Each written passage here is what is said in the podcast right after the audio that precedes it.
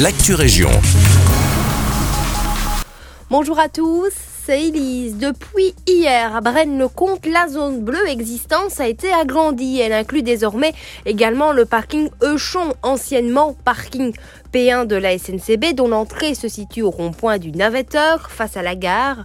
La totalité de la rue Émile Houchon et la totalité de la rue de Brenet.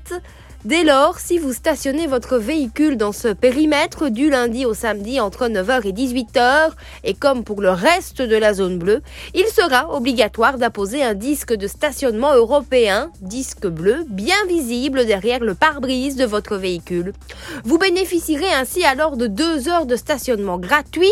Après expiration du délai, le véhicule doit être déplacé. Il est interdit de changer l'heure indiquée sur le disque sans déplacer son véhicule. Pour rappel, afin de garantir une meilleure rotation du stationnement en centre-ville, la société Alpha Park est mandatée par la commune de Braine-le-Comte pour s'occuper de la gestion et du contrôle de la zone bleue.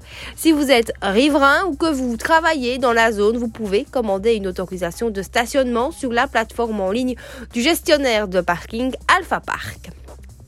À Braine-l'Alleud et à des fins de sécurisation et de prévention du parc du Cheneau et de ses promeneurs, certains arbres morts seront abattus cette semaine, notamment en prévision des journées du cheval qui se tiendront les week-ends du 9 et 10 septembre prochain. La dernière étude sanitaire menée cet été recommande vivement cette intervention.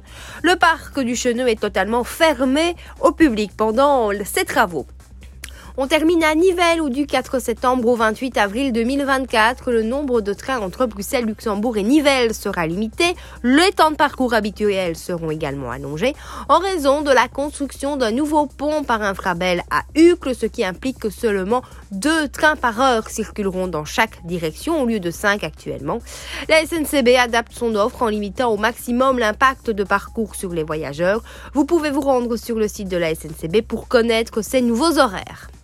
C'est la fin de ce flash, merci à tous pour votre fidélité, merci également à l'ensemble des équipes pour leur confiance et qui m'ont accompagné durant ces 6 années. Je vous souhaite une excellente journée, à bientôt.